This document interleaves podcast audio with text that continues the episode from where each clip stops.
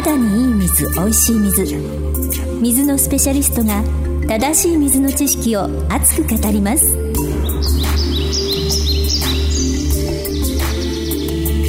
肌にいい水、おいしい水は巷に広がる間違いだらけの水情報を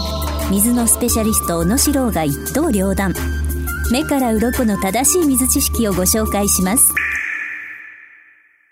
肌にいい水、おいしい水、だいはちかいを迎えました。今日は今後起こりうる問題点について水のスペシャリスト小野史郎さんに伺っていきたいと思います。それではお迎えしましょう。小野史郎さん、どうぞ。こんにちは。こんにちは。はい。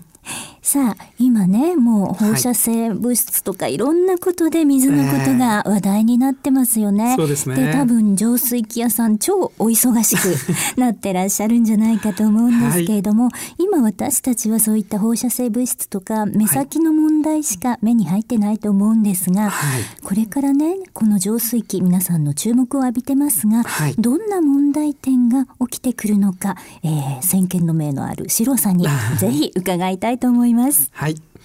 えー、と今までですね、水道水の中の問題というのは、はい、塩素、残留塩素というのを学びましたよね。はい、それからトリハロメタン、はい、塩素が形を変える発がん性の物質、はい、トリハロメタン、はい、それから配管の中にですね、あの、まあ、部材として残っている、配管として残っている鉛、はい、そういうものが水の中に溶け込んで、えー、有害な物質となってですね、はい、えー、体に影響があるんではないかという言われてるんですけども、うん、はい、新たな問題、今後起こりうる問題についてお話したいと思うんですね。はい、よろしくお願いします。はい、あのー、今実際ですね、はい、我々が困ってる問題があるんです。ええ、うん、これがですね、あの浄水器屋さん、まあ、皆さん困ってると思うんですけども、ええ、活性炭を使っている浄水器はみんな同じ現象が起きるんですけどね。はい、えー、通常浄水器っていうと、はい、まあ、いちねんぐらい寿命がありますよね。そうですね。えーはい、ところがですね、地域によってはにかげつとか、はい、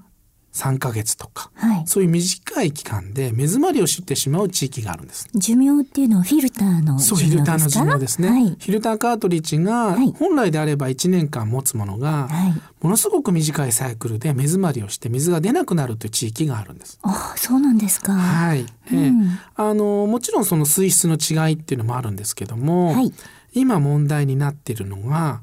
水の中に含まれているアルミニウムの問題。アルミニウムですか？はい、えーはい、アルミニウムはどこから来るのかってことなんですけど、ええ、あのこれあの浄水場で添加されてるものなんですね。えー、どうして浄水場でアルミニウムが入っちゃうんですか？えー、あのちょっとね、あの水をじゃあどうやって浄化するのかってお話を少しした方がいいと思うんですけどね。はい、私たちのその浄水場、あの地域の住んでる浄水場でどうやって水道水ができているのかっていうお話をしたいんですが、はい、もちろんその原水となるのは川の水だったり井戸水だったり、はい、いろいろなんですけどね、まあ、例えば川の水をこう引いてきましてね、はい、で昔だったら大きな池があったんです。浄水場っていうと、はいはい、えー、あの地域地域に必ず大きな池がたくさんあってですね、そうですよね、ものすごい広い敷地の中に大きな池があって、はい、でゆっくりろ過して自然にこうろ過してですね、ろ過済みをまた次の池に移して、はい、うん、で徐々に徐々に水をきれいにしていく、うん、で最後にそのきれいになった水に、まあ、殺菌剤である塩素を入れて、はい、我々のところに届く、私たちのところに届くっていうのがこれは水道水なんですね。すごい時間がかかってたんですね。そうですね。これはあの観測ろ過っていう方法なんです。はい、で最近はですね、見かけなくなったでしょう。ああ、そうですよね。なんか昭和の頃は浄水場っていうこうね、うん、広いプールみたいなイメージがありましたけど、はい、今どこで水道水が作られてるのかってことなんですが、はい、実は工場で作られてるんですよ。そうなんですか？はい、大きなタンクの中に川の水を入れて、はい、そこに薬品を入れるんです。はあ、それがポリ塩化アルミニウムとか硫酸アルミニウム、ちょっと難しいんですけど、はい、凝固剤なんです。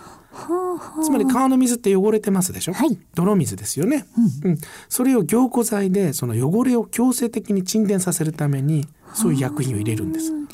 凝固剤が汚れを吸い寄せて固まっちゃうということですか？そうです。なるほど。汚れとくっついちゃうんです、はいはい、くっついちゃって下に沈むんですね、ええ、でこれでろ過しますと大きな池が必要でなくなるんです。うん、これを急速ろ過って言います。なるほど、えー、早くろ過できるってことです。ですね。あ、緩急の急の方になるわけですね。そうですそうですね、はい、早くろ過できる場所もいらないと、はい、いうことで、この仕組みが全国に今普及してるんです。うーん、なるほど。そうすると最初にちょっと言いましたけど、はい、薬品を使う、つまりアルミニウム材、凝固剤を使うわけです。そうですよね。硫酸アルミニウムとかが入った後、塩素も加えられたものを飲んでいると思うとなんか怖い。そうですね。で、はい、まあ、通常はですね、あの薬品が残らないように活性炭でろ過したりとか、はい、オゾン処理したりっていう、まあ、これをまあ高度浄水って言うんですけども、地方に行くと高度浄水じゃないところもたくさんあるわけですよね。あ、そうなんですか、うん、そうするとこのアルミニウムがどうしても水道水の中に少し残ってしまうんです、うんうん、あ、そうなんですか、はい、で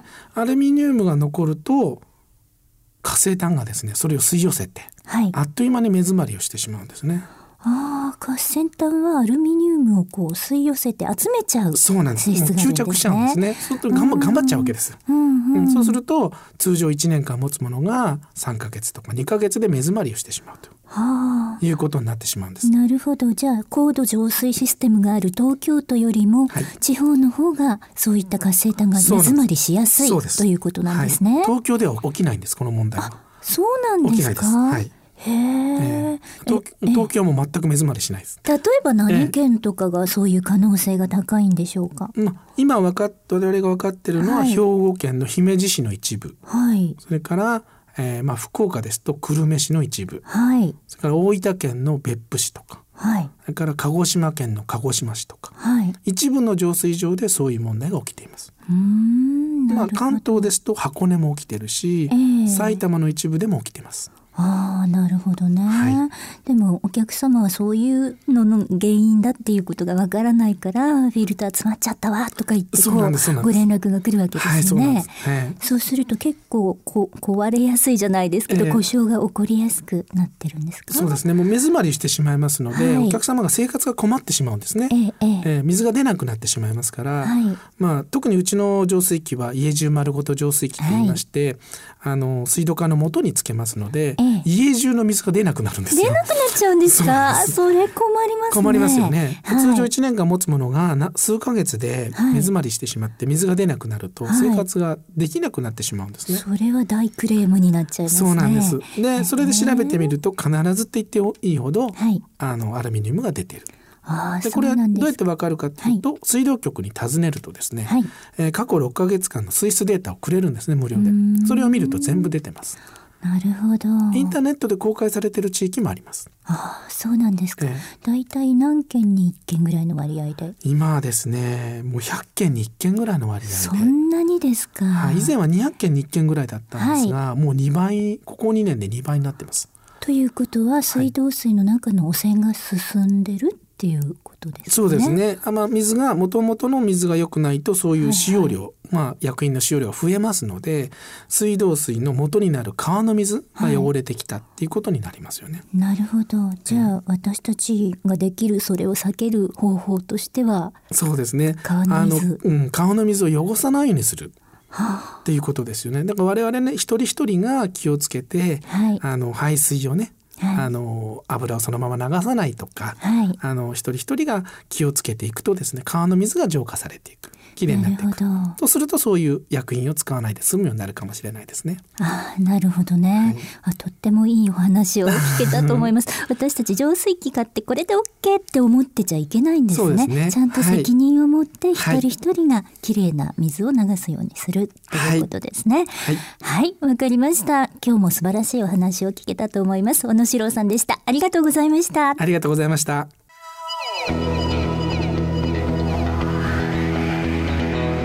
今日の肌にいい水おいしい水はいかがでしたか。番組ではご意見ご質問ご感想をお待ちしております。水のスペシャリスト小野史郎のブログ、肌にいい水おいしい水内にあるメッセージを送るからお申し込みください。ブログの ユーアールエル はエイチティーティーピーコロンスラッシュスラッシュ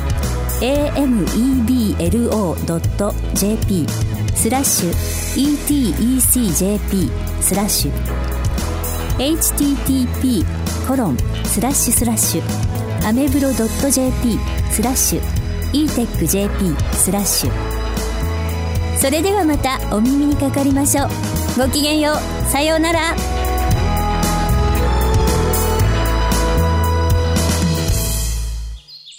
一人でも多くの方が水を通して健康に。この番組は家中丸ごと浄水器の株式会社 イーテック の提供、白川未来ナビゲート、菊田氏プロデュース、フィールド制作協力によりお送りいたしました。